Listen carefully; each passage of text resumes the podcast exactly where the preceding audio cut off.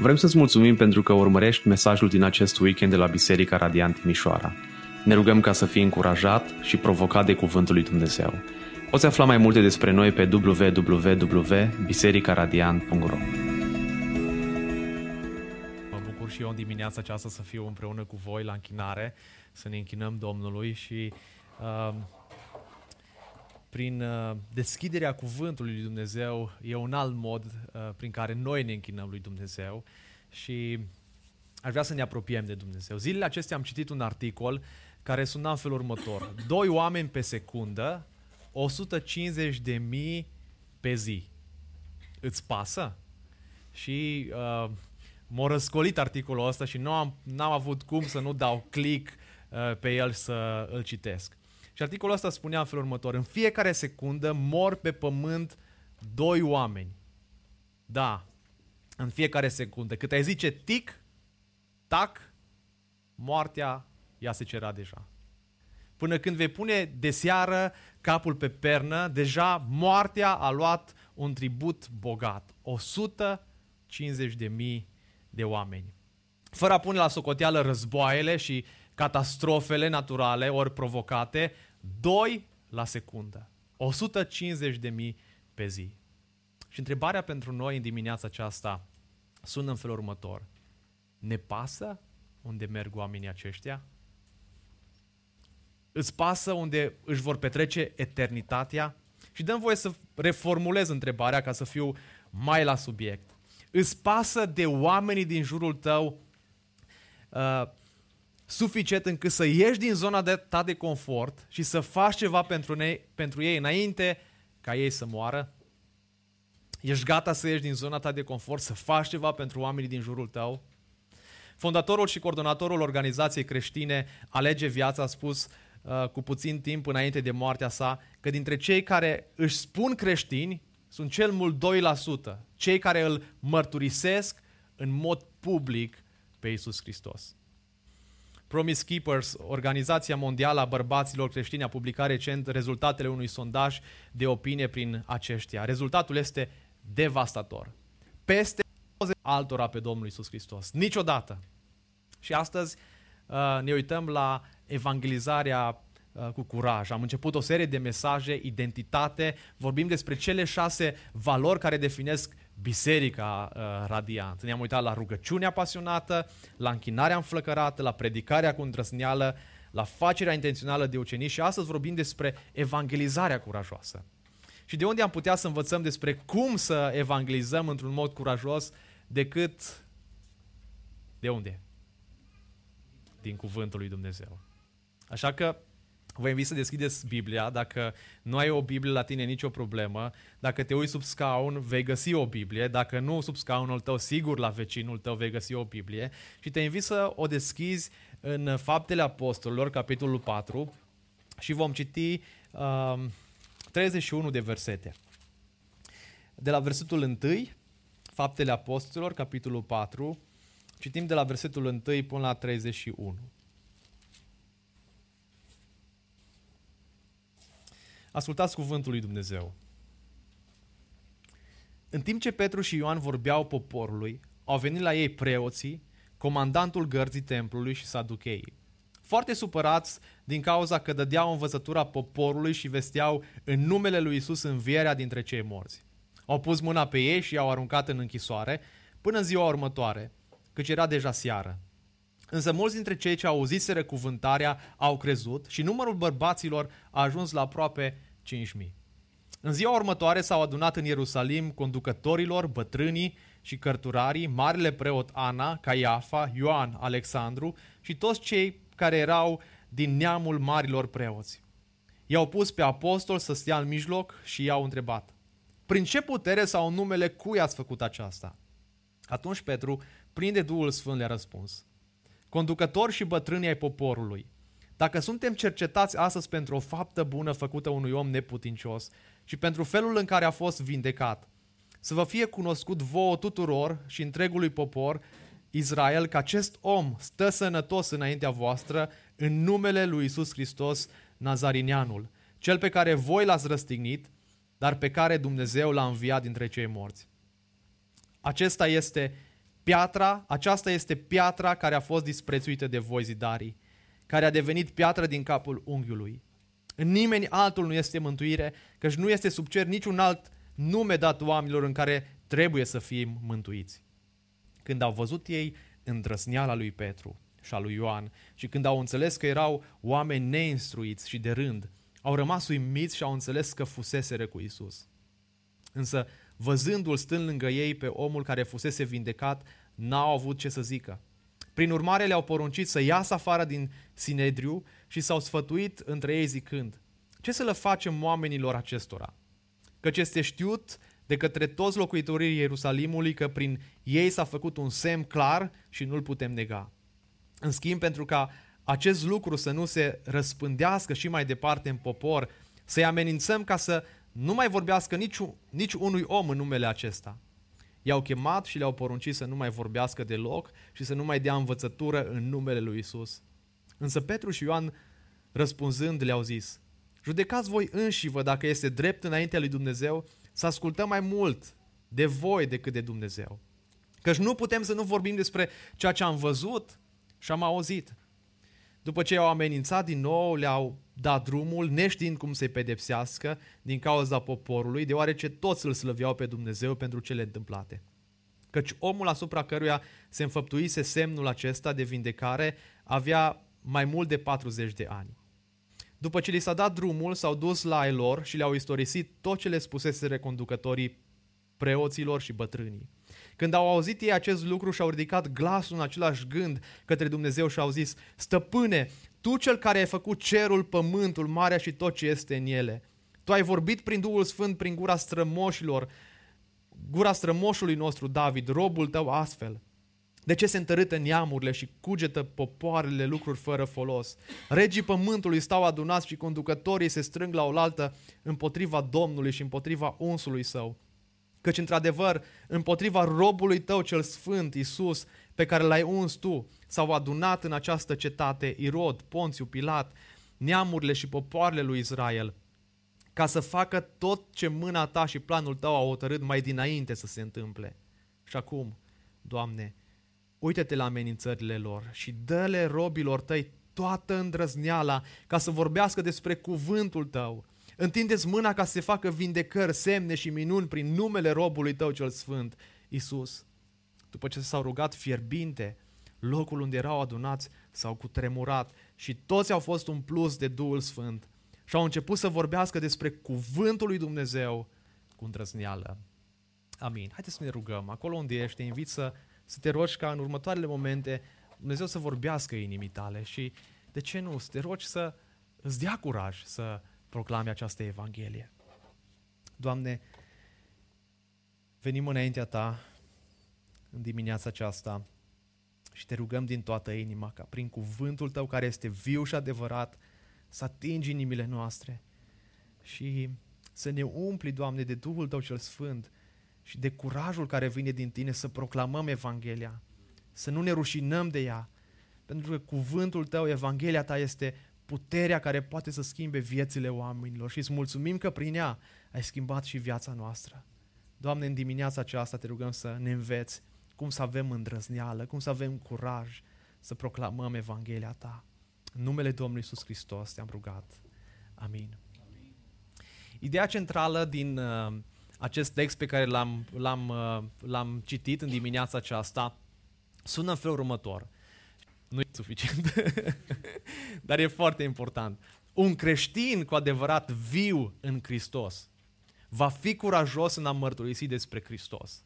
Dacă ești viu în Hristos, vei avea întotdeauna curaj să-L proclam pe Iisus Hristos.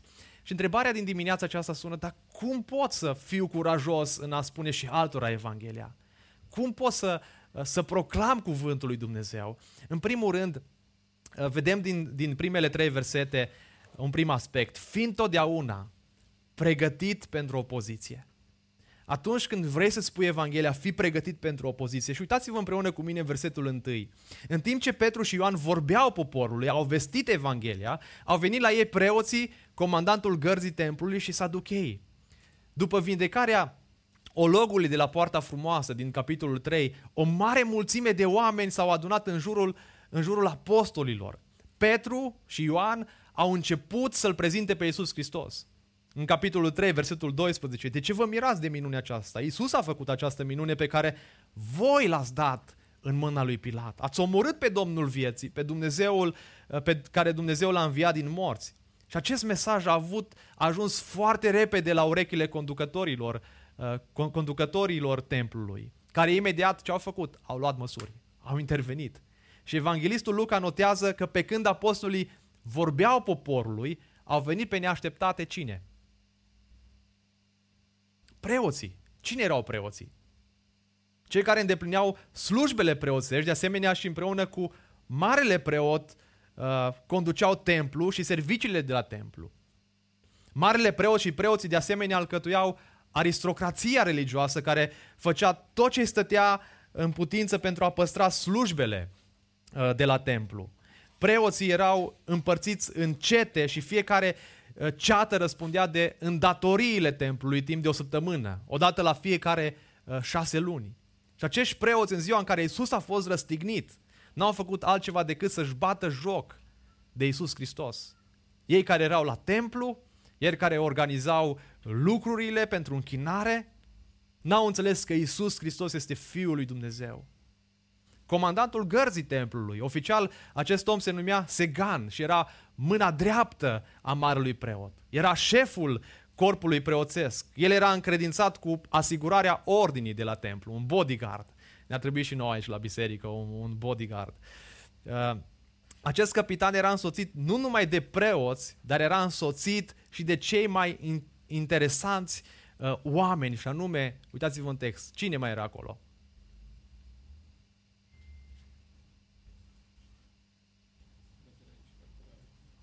Saduchei. Apare acolo cuvântul, saduchei. Apare. Aceștia au fost principali acuzatori. Nu era un grup constituit legal, era o sectă a, a, în sânul iudaismului care nu credeau în înviere, în îngeri, în răsplătirea după moarte. Saduchei erau bogați, aveau putere, frecventau cercurile cele mai înalte, erau educați, rafinați, sofisticați, cum vreți voi să-i numiți. Preoții, capitanul templului și în mod special saducheii care au năvălit asupra apostolilor erau supărați. De ce erau supărați? Versetul 2. Din cauza că dădeau învățătura poporului și vesteau în numele lui Isus învierea din morți, dintre cei morți, ceea ce nu credeau uh, saducheii. Când spui Evanghelia, fii pregătit pentru opoziție. Întotdeauna când lucrezi pentru Isus și împărăție, așteaptă-te la ce să te aștepți? La bucurii? La cei mai rău, la necazuri, greutăți, opoziția întotdeauna îți va bătea la ușă. Și această opoziție de multe ori vine din exterior și ne mirăm că uneori vine și din, din interior, de la preoți, de la oamenii care știau legea lui Dumnezeu, care erau acolo. Tocmai oamenii ăștia l-au persecutat pe Domnul Isus. Motivul pentru care l-au urât nu a fost că el era bun, ci că era diferit. Era sfânt. Trăia și spunea adevărul încât îi deranja pe toți cei din jurul său. Și Domnul Iisus Hristos spune, dacă vă urăște lumea, știți că pe mine m-a urât înaintea voastră. Dacă ați fi din lume, lumea ar iubi ce este al ei. Dar pentru că nu sunteți din lume și pentru că eu v-am ales din mijlocul lumii, de aceea vă urăște lumea. Aduceți-vă aminte de vorba pe care v-am spus-o. Robul nu este mai mare decât stăpânul său. Dacă m-au prigonit pe mine și pe voi, vă vor prigoni. Dacă au, pă- dacă au păzit cuvântul meu și pe al vostru, îl vor păzi. Observați ce se întâmplă în versetul 3. Au pus mâinile pe ei și au aruncat în temniță până a doua zi, că se înseraseră. Atunci când vom spune Evanghelia, dragii mei, fiți siguri că vom fi prigoniți. Iar prigoana în secolul nostru ia o formă diferită. Probabil nimeni nu o să te mai arunce în închisoare dacă mergi la colegul tău de muncă și îi spui Evanghelia. Um, nimeni nu o să te bată cu nuiele că spui Evanghelia, dar prigoana ia formă diferită. Prigoana aceasta ne bate la ușă într-un mod atât de fin și perfid. Și aici, într-un astfel de context, se vede ce fel de credință avem și ce fel de creștini suntem. Se promovează anormalul ca normal prin legalizarea căsătoriilor între persoane de același sex. a avortului, a eutanasiei. Prigoana vine atât de fin și perfid că nici nu ne dăm seama. Indiferent în ce formă vine această opoziție, că vine din exterior, că vine din interior, nu ceda. Chiar dacă vine, continuă să spui Evanghelia. Și vrea să clarific ceva foarte important pentru noi, credincioșii, creștinii. Și anume că Evanghelia nu se concentrează asupra îmbunătățirii stilului meu de viață și asupra modului de a mă face pe mine mai fericit. Evanghelia nu este în cele din urmă despre mine. Evanghelia, dragii păcatele tuturor celor care cred și se pocăiesc. Evanghelia falsă, aducătoare de beneficii, umple bisericile de oameni care au fost învățați să aștepte că acum, să aștepte că dacă, dacă uh, vor fi născuți din nou și se vor pocăi și vor crede în Isus, toate lucrurile le vor merge bine. Însă Isus promite persecuția celor ce urmează, nu bonusuri, nu uh, lucruri bune și frumoase, nu, necazuri. Și vreau să te întreb în dimineața aceasta, ești dispus să mori pentru Evanghelie așa cum au făcut-o ucenicii? Ești dispus să suferi pentru Evanghelie? Ești dispus să fii marginalizat la locul de muncă pentru că spui Evanghelia? Da, prigoana poate să vină în multe forme. Poate să vină în familia ta, poate să vină la locul de muncă, prin jignire, prin uh, tot felul de uh, cuvinte care să-ți fie aruncate ca să te atace. Uh, poate la școală, la facultate, spun, oh, și tu crezi în așa ceva. Asta e o prostie în ce crezi tu. Nu ce da, adu aminte de cuvintele Domnului Isus, care spune, ferice va fi de voi când din pricina mea ce vor face oamenii. Oamenii vă vor ocărâ, oamenii vă vor certa din pricina mea. Oamenii vă vor prigoni, oamenii vă vor provoca în mod permanent necazuri, neplăcere, te, te tratează cu ură, cu dușmănie, te chinuie emoțional. De ce? Din pricina lui. Vor spune tot felul de lucruri rele și neadevărate împotriva voastră. Ce să facem noi? Să mergem să ne punem cu capul în perină, să plângem, să mergem cu stres la lucru? Nu. Bucurați-vă. Bucurați-vă și veseliți-vă pentru că răsplata voastră este mare în ceruri. Și Pavel spune, nu, nu ne-a fost dat harul numai să credem în El, ci să și suferim pentru El. Și fii conștient de acest adevăr. Când vei spune Evanghelia lui Hristos, fii pregătit pentru o poziție. Nu ce da, ascultă de Dumnezeu, rămâi lângă El. Pentru că un creștin adevărat, viu în Hristos, va fi curajos în a mărturisi despre Hristos. Cum putem să fim curajos în a spune Evanghelia? În primul rând, e important să înțelegem noi Evanghelia. Înțelege Evanghelia care eliberează. Uitați-vă în versetul 4. Însă mulți din cei ce au auziseră cuvântarea au crezut și numărul bărbaților credincioși s-a ridicat aproape la 5.000. Cum au ajuns să creadă acești oameni?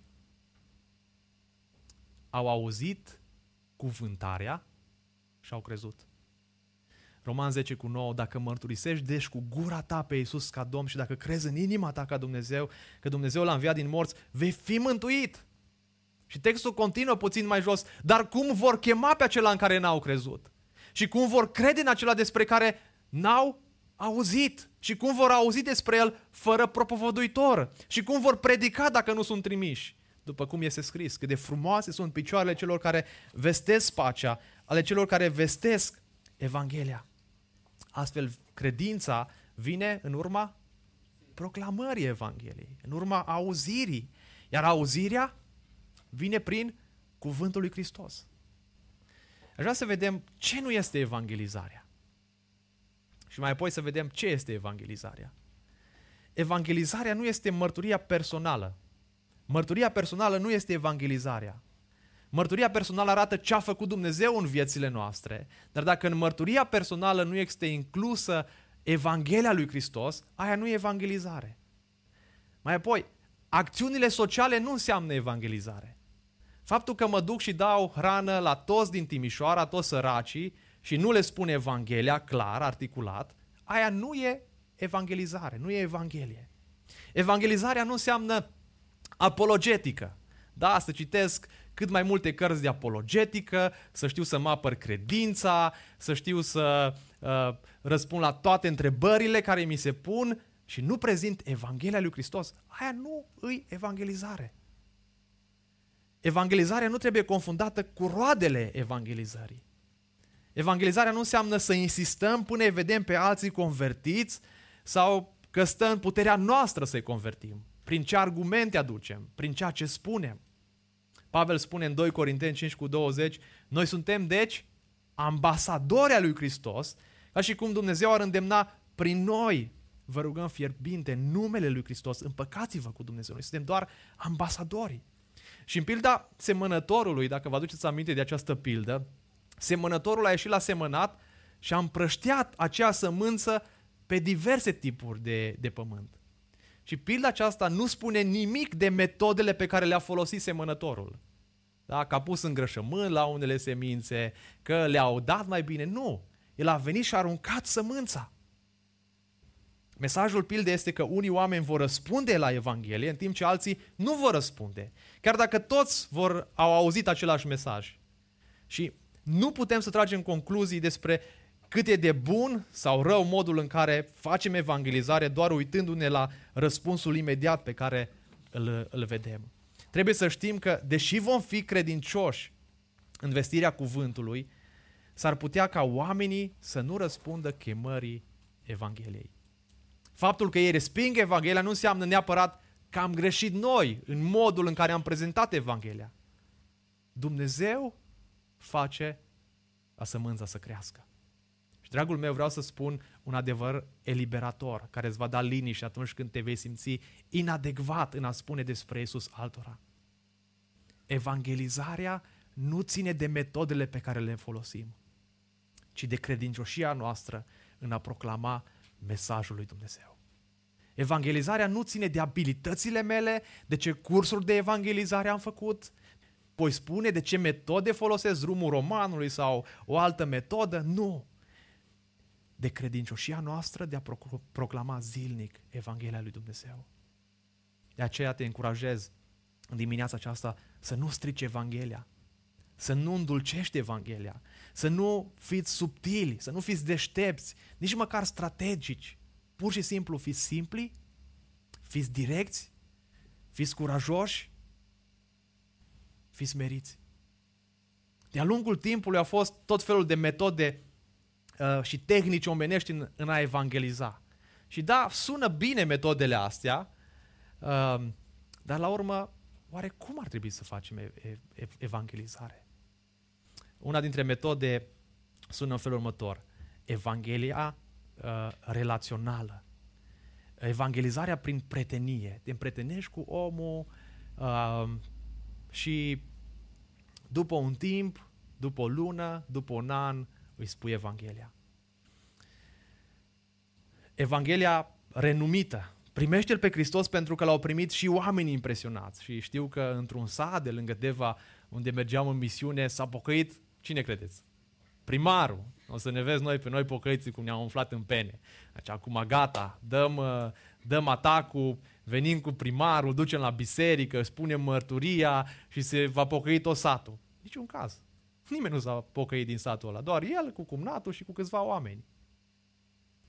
Uh, nu prin faptul că spunem, oh, știi, s-a pocăit și fotbalistul ăla. Hai să vezi ce mărturie faină are. Oamenii se vor, se, se vor pocăi. Evanghelia rezonabilă, spun oamenii. Primește-L pe Hristos pentru că este logic și ușor.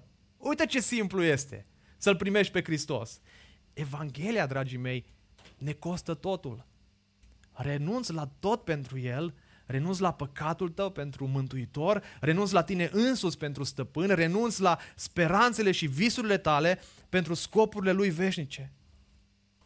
Și aduceți-vă aminte ce spune Domnul Iisus Hristos. Nimeni nu poate veni la mine dacă nu îl atrage Tatăl.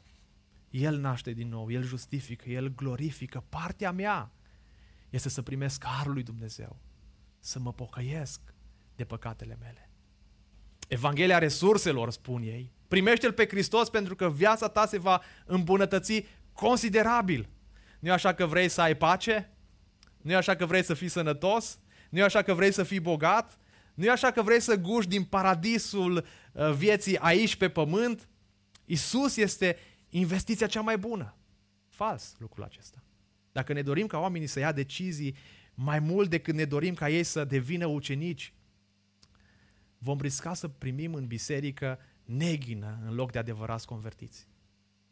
Vom risca să spunem, veniți la noi că noi vă dăm, noi vă ajutăm, dar nu le spunem Evanghelia. John Stott a spus, evangelizarea nu înseamnă să câștiți convertiți, ci pur și simplu să vestești vestea cea bună, indiferent de rezultate. Și lasă te încurajez în dimineața aceasta. Asta înseamnă evangelizarea curajoasă, să vestești Evanghelia indiferent de rezultate. Și cum am putea să facem o definiție a evangelizării? Iată o definiție. A evangeliza înseamnă a răspândi vestea bună că Isus Hristos a murit pentru păcatele noastre și a înviat din morți după Scripturi și că tronează acum ca Domn, oferindu-le iertarea de păcate și darul eliberator al Duhului Sfânt tuturor celor ce se pocăiesc și cred. Evanghelia înseamnă să vestești vestea bună. Asta nu înseamnă că trebuie să convingi cealaltă persoană să răspundă corect. Uite, ăsta e răspunsul corect. Am vrea să-i facem pe oameni să răspundă Evanghelia într-un mod pozitiv, dar nu putem să facem ca și musulmanii, să le punem sabia la gât și să le spunem, uite, acum convertește-te. Nu. Conform Bibliei, roadele evangelizării vin de la Dumnezeu, nu din tehnicile noastre inteligente și nici din pasiunea noastră personală față de cuvânt. Și acest lucru ne smerește extraordinar de tare. Faptul că nu noi convingem, pe de altă parte ne eliberează de presiunea de a avea rezultate pe loc, pe de altă parte ne face să realizăm că noi suntem numai niște mijloace ale Harului lui Dumnezeu. Pentru că Dumnezeu nu are nevoie de noi să atragă oamenii la El, dar totuși alege să se folosească de noi oamenii păcătoși, netrebnici, așa cum suntem, inadecvați, imperfecți, ca să-și arate mila și harul lui față de alții, pentru gloria lui, pentru slava lui. Și ce mult ne zmerește acest lucru. Pavel le scrie corintenilor. Așadar, cine este Apollo? Cine este Pavel? Slujitor prin care a crezut așa cum Domnul le-a dat fiecăruia. Eu am sădit, Apollo s-a udat, dar Dumnezeu a făcut să crească. Așa că nici cel ce sădește, nici cel ce udă nu sunt ceva, ci numai Dumnezeu care face să crească. O astfel de încredere, spune Pavel în 2 Corinteni 3, 5 cu 6, avem prin Hristos înaintea lui Dumnezeu, nu pentru că suntem destoinici, că suntem buni, că avem tehnicile noastre, să gândim ceva ca fiind de la noi. Din potrivă, destoinicia noastră vine de la Dumnezeu. Dumnezeu face să crească, Dumnezeu este Cel care naște din nou. A deveni mântuit creștin nu înseamnă doar a face cu tare lucru sau a urma o anume lege. Fă pași aceștia, 1, 2, 3, 4 și vei fi mântuit. A fi mântuit creștin înseamnă să fii transformat de Dumnezeu. Dumnezeu să intervină în viața ta, să te mântuiască. Și cuvântul prezintă foarte clar că problema inimii noastre nu o putem rezolva prin eforturile proprii, Pavel spune în Efeseni 2 cu 9 căci prin har sunteți mântuiți și prin credință și aceasta nu vine de la voi, ci este darul lui Dumnezeu. În Isaia spune, toate faptele noastre bune sunt ca o haină mânjită înaintea ales lui Dumnezeu. Ce îmi dă curaj să spun Evanghelia? Este faptul că am înțeles Evanghelia lui Dumnezeu care poate să elibereze, nu strategiile mele, de aceea te încurajez atunci când spui Evanghelia, nu-ți impune părerile tale, nu veni cu metodele tale, vină cu Evanghelia la oameni, vină cu cuvântul lui Dumnezeu. Pentru că un creștin cu adevărat viu în Hristos este pasionat să, să spune Evanghelia cu curaj. Tot ce pot să fac eu este să prezint Evanghelia care poate mântui uh, și să mă rog pentru oameni. Și da, de multe ori noi avem vocabularul plin de expresii pe care le-am dobândit de la seriile de evangelizare. Poate când eram copii micuți și am auzit acest vocabular de la predicatori și încercăm să folosim uh, mai degrabă aceste cuvinte decât să folosim cuvântul lui Dumnezeu și efectiv să deschidem cuvântul lui Dumnezeu atunci când predicăm Evanghelia, să le spunem, uite ce spune cuvântul lui Dumnezeu. Și folosim uh, câteva cuvinte de felul acesta. Crede doar în Isus și vei fi mântuit. Și dracii cred și se înfioară. Noi însă avem nevoie de pocăință și de credință. Nu e suficient doar atât să crezi. E nevoie de pocăință și credință. Sau mai sunt cuvintele acestea. Ai în inimă un gol în formă de Dumnezeu pe care doar Isus îl poate umple. De departe avem mai mult decât un gol care necesită a fi umplut așa încât să ne simțim uh, compleți. Avem, avem o inimă plină de păcate. Nu avem numai un gol, avem în inimă păcatele noastre, stricate și deznădăruite de înșelătoare, care are nevoie de curățare. Pocăința și credința folosesc ca instrument sângele mielului pentru a face această curățire de păcate. Fă o decizie pentru Hristos. Regenerarea prin decizie îl pune pe om la cârma corăbiei salvării. Dar atunci când ne pocăim și credem în Hristos, Isus devine cel care stăpânește cârma corăbii mele. Și aceasta înseamnă că El conduce și El poruncește. fă pe Isus Domn și Mântuitor. Nu putem noi să-L facem pe Isus Domn și Mântuitorul nostru. Pentru că El este oricum Domn și Mântuitor. Noi suntem cei care trăim în răzvrătire față de El și El ne poruncește să ne pocăim și să credem. Este ușor, e simplu. Doar crede. Nu e chiar așa de simplu. În timp ce formula teoretică a pocăinței și credinței poate să dea impresia de simplitate, totuși o supunere completă în pocăința a eul unei persoane poate fi oricum, dar nu mai ușoară nu e. Să zdrobești eul, să te pocăiești, să-ți vezi păcatele tale în lumina Evangheliei. Este foarte dificil și greu.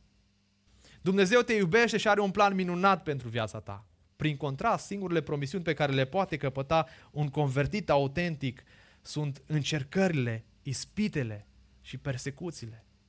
Nu are un plan minunat. În niciun caz. Hristos spune să-ți iei crucea în fiecare zi și să-L urmezi pe El. Asta nu e un lucru ușor. Nu e un plan minunat. Vino la Isus și vei primi iertare de păcate și pune în acest spațiu ce vrei tu.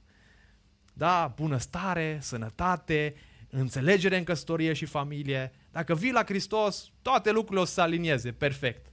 Isus nu a promis că va reface căsătoriile sau familiile celor care îl vor urma. Din potrivă, El a spus că familiile îi vor fi dușmani pe membrii din familiile lor, pentru că se pocăiesc și cred în El.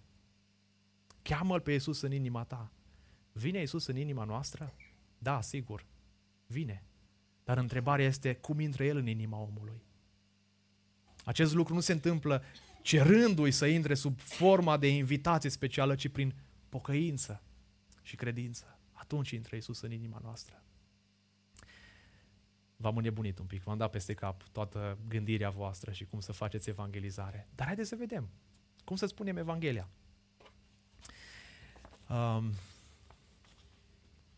hai că vin mai aici să, să putem să și uh, ne uităm mai clar la... Uh, asta nu e o metodă, e doar Evanghelia pură. Cum să prezinți Evanghelia unui om? Simplu. Poți să faci un desen, dar dacă nu te pricep la desen, cum nici eu nu mă pricep, și am rugat-o pe Ale să facă desenul ăsta în, în program, um, poți să spui, uite, vreau să spun, cine ești tu ca și om? Cine ești tu? Și poți să înveți versetul din Romani 23 cu 23. Uh, toți au păcătuit și sunt lisiți de slava lui Dumnezeu. Ești un om păcătos. În inima ta, dincolo de golul acesta, inima ta e plină de păcat.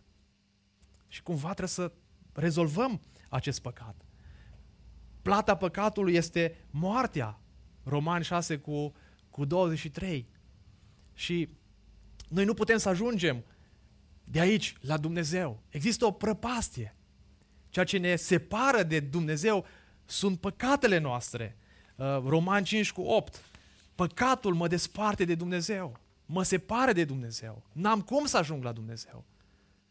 Dar cine este Dumnezeu? El este sfânt, El urăște păcatul. Um, și Dumnezeu a făcut ceva ca eu să fiu un păcat cu Dumnezeu, ca să ajung la Dumnezeu. Și acest lucru l-a făcut prin, prin Isus Hristos, prin crucea Lui. Și pot să desenez așa o cruce frumoasă, cum face acum Teodora.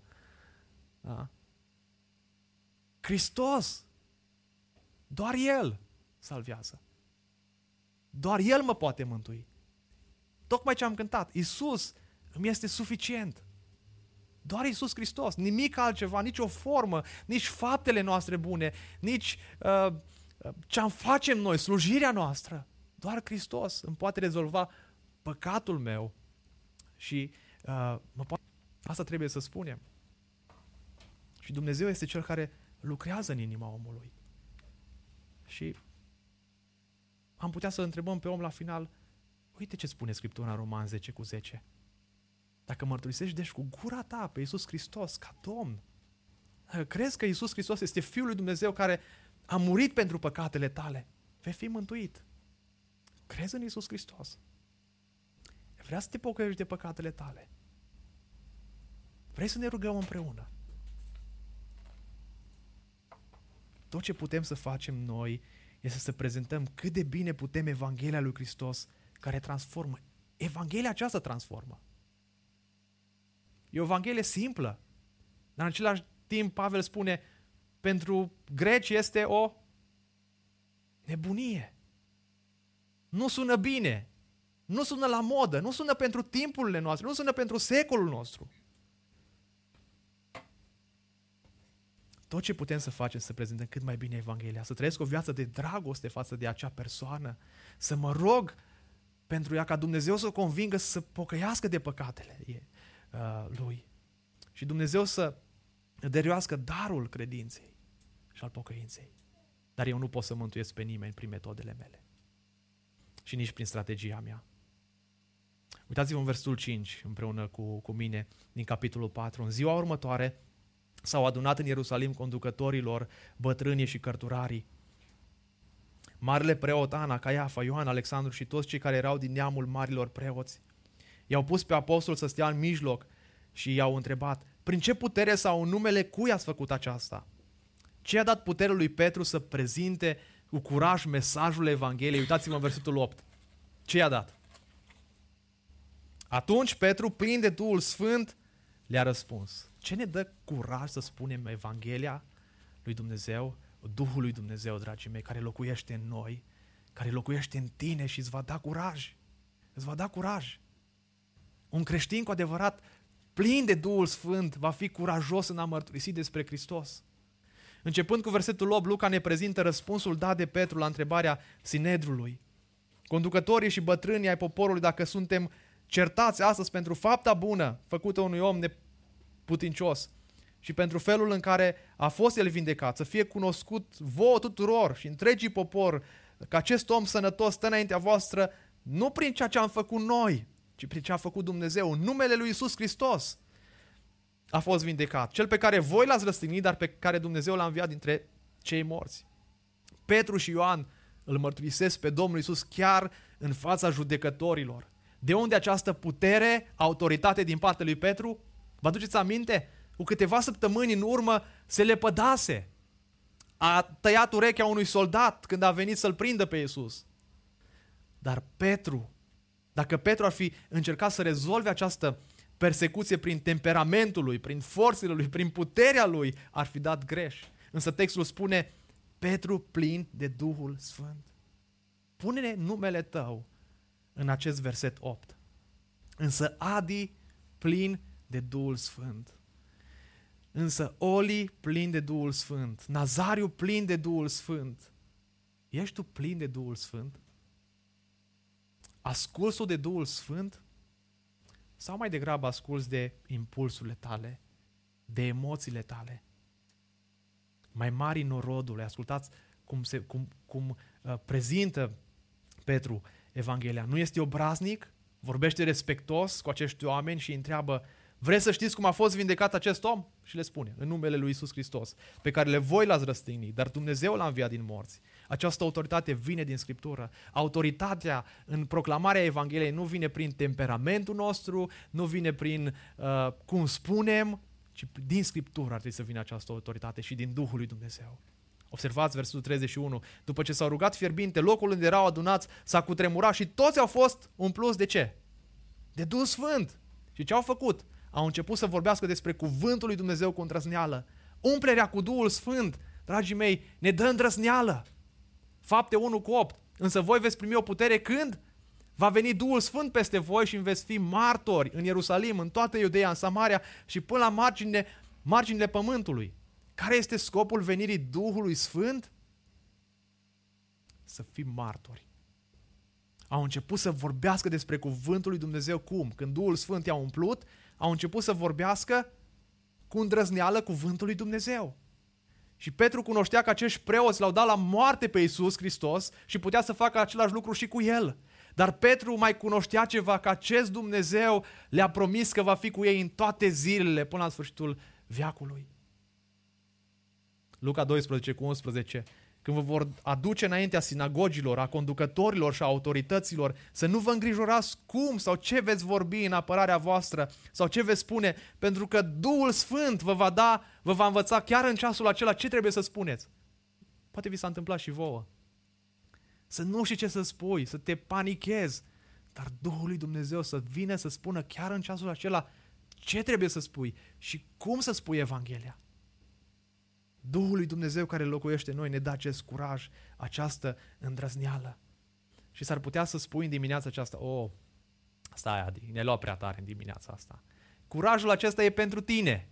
Da, tu ești un om curajos, tu poți să proclami Evanghelia, tu poți să o spui, tu ai fost la școală și ai învățat lucrul acesta. Ucenicii ce au, ce au spus despre ei? Neînvățați. Cornilescu spune necărturar. N-au avut nicio școală în a proclama Evanghelia. Dar au avut Duhul lui Dumnezeu. Și mulți oameni spun, oh, curajul e o chestiune de personalitate, pastori, evangeliști să facă asta, uh, nu este obligatorie pentru toți creștinii, dacă am uh, darul acesta sau dacă nu am darul, eu pot în toată lumea.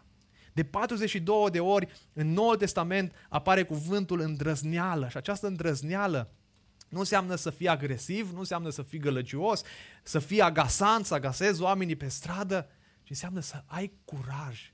Dar curaj care nu vine din personalitatea ta, ci un curaj care vine din Duhul lui Dumnezeu. A comunica clar și direct Evanghelia. Petru spune să-mi fie găduit, fraților, să vă spun fără sfială, fără nicio jenă, Evanghelia lui Hristos. Când au văzut ei îndrăzneala lui Petru și a lui Ioan, s-au mirat cu două săptămâni înainte. Petru se temuse de o servitoare, dar acum a avut curaj. Și spune, în nimeni altul nu este mântuire, versul 12, căci nu este sub cer niciun alt nume dat oamenilor în care trebuie să fie mântuiți. Asta este Evanghelia. Este o singură cale spre mântuire, Isus Hristos.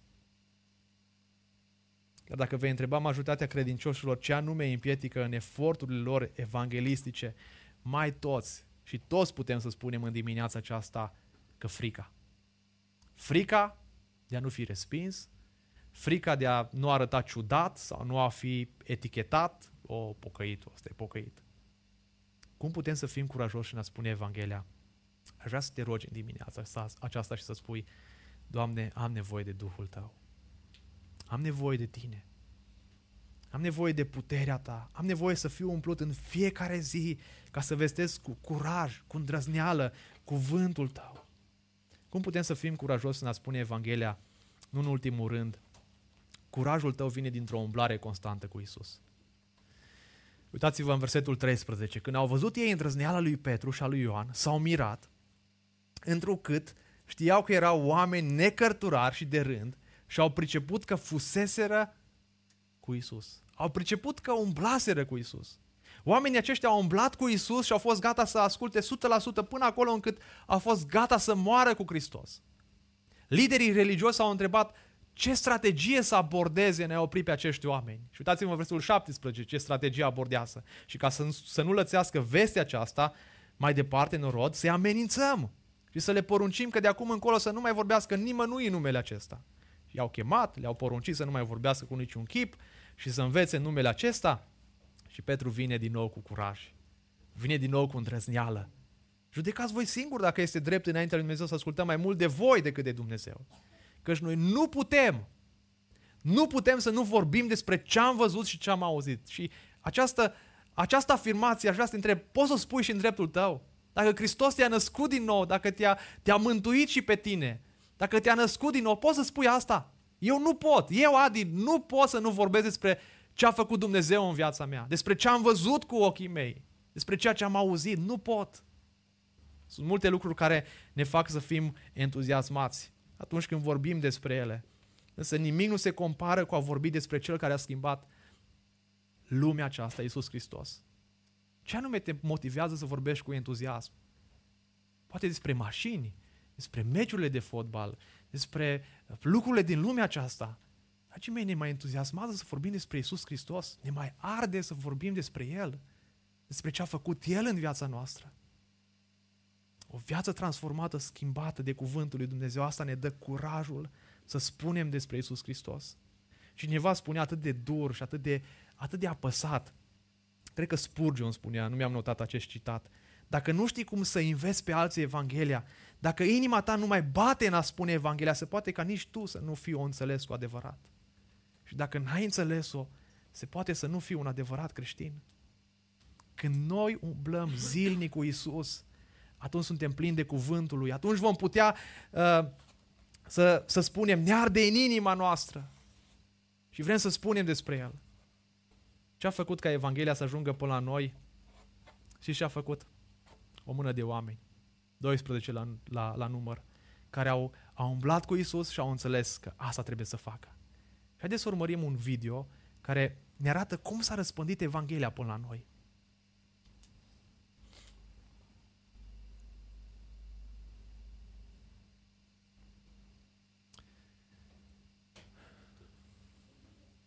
apare romanul uh, Imperiul Roman cu roșu și apoi cu alb apare uh, creștinii care răspândesc mesajul. Au înțeles că Dumnezeu îi cheamă să meargă să facă ucenici în toată lumea.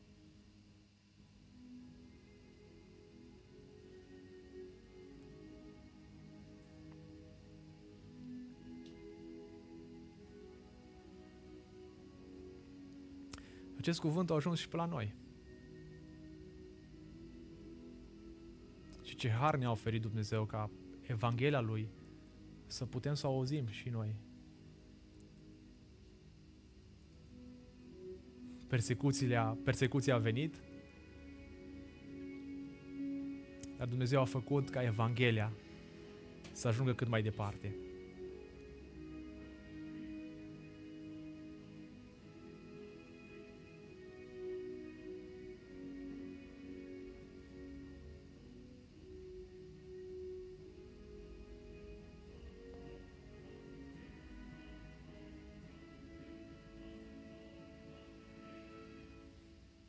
Întrebarea este ce facem noi astăzi.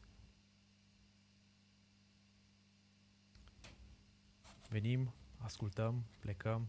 Dragii mei, biserica este motorul evangelizării. Și ceea ce îmi doresc de la Biserica Radiant nu este să dezvoltăm un departament al evangelizării, ci să înțelegem că aceasta este chemarea fiecăruia dintre noi. Nu este chemarea specială a unui pastor sau unui lider, este chemarea bisericii evangelistice. Dar și poate spui, Adi, n-ar fi mai simplu să plătim pe niște evangeliști din ăștia buni. Hai să facem o, o seară de evangelizare. Îi chemăm, îi spune Evanghelia, noi ne invităm prietenii, noi nu știm cum să o spune, dar hai să-i plătim pe el. E mult mai simplu să facem lucrul ăsta. Să avem seri de evangelizare. Și știți ce? De ce avem o foame după programe, după spectacole? Pentru că în felul acesta credem că ne-am achitat de responsabilitatea evangelizării. Nu programele sunt mai eficiente sau principala modalitate prin care noi ar trebui să facem evangelizare. Programele știți cum sunt? Sunt asemenea zahărului. Zahărul e, e gustos, dar creează dependență. Și totuși el elimină dorința după hrana mai sănătoasă. Îi dai la copilul tău un borcan cu finetii, nu-ți mai mănâncă. Uh, nici felul întâi, nici felul doi și toată ziua s-ar putea să nu mai îți mănânce. Noi știm. Uh, Chiar dacă zahărul furnizează un pachet rapid de energie în timp, te face să fii somnolent. De ce s-au adormit bisericile? Pentru că le-am dat programe. E frumos la biserică, e cald, e bine. Scopul nostru, dragii mei, este să ajungem la cât mai mulți oameni cu Evanghelia. Știți cum ar trebui să arate Biserica Radiant? Uitați-vă la imaginea asta. Biserica nu e doar duminică aici. Nu e doar în casele noastre, în grupurile mici. Biserica este răspândită. De mâine s-ar putea să fii în parc cu copilul, nu avem pensionari care să citească ziarul, s-ar putea să fii la biroul tău, s-ar putea să fii uh, la școală, s-ar putea să fii în autobuz. Biserica este acolo, în lume. Și Dumnezeu ne cheamă să ajungem cu Evanghelia în lume. Dragii mei, nu vom putea să fim curajoși în a spune Evanghelia dacă nu ne uităm adânc în inima noastră în dimineața aceasta și aș vrea să ne facem o analiză și să încheiem dimineața aceasta uitându-ne adânc în inima noastră foarte serios.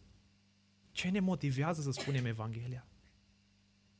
Dacă nu ne motivează dorința de a asculta de Dumnezeu, de a asculta de marea trimitere, niciodată nu vom face evangelizare. Niciodată nu vom spune Evanghelia. Și Pavel spune, dacă vestesc Evanghelia, nu este pentru mine o pricină de laudă, că trebuie să o vestesc și vai de mine dacă nu o vestesc. Dacă nu ne motivează dragostea pentru Dumnezeu, nu o să putem face lucrul acesta. Dacă nu ne motivează dragostea pentru cei pierduți, te mai doare pentru cei pierduți de lângă tine? Dragostea de sine ne va duce la egoism și nu vom putea avea o dragoste pentru cei pierduți. Din moment ce nu iubim, doar dragostea profundă pentru Dumnezeu ne va ajuta să, să facem lucrul acesta, să proclamăm Evanghelia. Și dacă nu umblăm zilnic cu Isus Hristos, să învățăm de la El. El care, în Matei 9 cu 36, când a văzut gloatele, i s-a făcut milă. Nu vom putea să fim martori curajoși până când nu vom învăța de la Isus Hristos să ne pese de oameni din jurul nostru, să avem compasiune pentru ei. Roagă-te în dimineața aceasta pentru îndrăzneală. Uitați ce au făcut oamenii aceștia după ce au fost eliberați. Versul 29. Și acum, Doamne, uite-te la amenințările lor. Doamne, nu putem, nu avem abilitate. Te rog, dă-ne Tu ajutorul Tău și dă-le robilor Tăi toată îndrăzneala ca să vorbească despre cuvântul Tău. Pentru ce s-au rugat ei? Pentru uh, protecția lor. S-au rugat pentru sănătatea lor, pentru un spațiu în care să încape toată adunarea. Nu, s-au rugat pentru îndrăzneală. Pentru îndrăzneală. Dă, Doamne, toată îndrăzneala. Leonard Revenil a petrecut nopți în rugăciune. S-au dus pe niște stânci și de acolo a privit orașul în care predica și s-a rugat și a spus, Doamne, Tu ai plâns pentru Ierusalim. Dăm și mie lacrimi pentru cei pierduți. Dă și mie lacrimi pentru cei care trăiesc în păcat. Nu vreau să mor până nu văd orașul acesta câștigat pentru Hristos. Și Domnul Iisus Hristos ne spune și nouă în dimineața aceasta, ridicați-vă ochii și priviți holdele care sunt gata pentru seceriși. Ridică-ți ochii pentru colegii tăi deprimați. Ridică-ți ochii pentru cei bolnavi. Ridică-ți ochii pentru, pentru prietenii tăi. Ridică-ți ochii și proclamă Evanghelia. Curajul vine dintr-o relație vie cu Isus Hristos. Mă rog din toată inima ca Dumnezeu să pună pasiune în inima mea, în inima ta, în biserica locală, de a spune Evanghelia cu curaj. Și haideți să încheiem dimineața aceasta cântându-i Lui și spunându-i, Doamne, îți mulțumim că avem Evanghelia Ta. Îți mulțumim pentru Fiul Tău, Iisus Hristos, care ne-a mântuit. Și pe acest Iisus, Doamne, vrem să, să-L proclamăm și noi. Și cercetați de cuvântul lui Dumnezeu, de provocarea la care ne cheamă, cercetați de ce a făcut El. Aș vrea să stăm și la masa Domnului în dimineața aceasta. Și să lăsăm pe Dumnezeu să schimbe, să transforme viața noastră prin puterea cuvântului Său. Amin.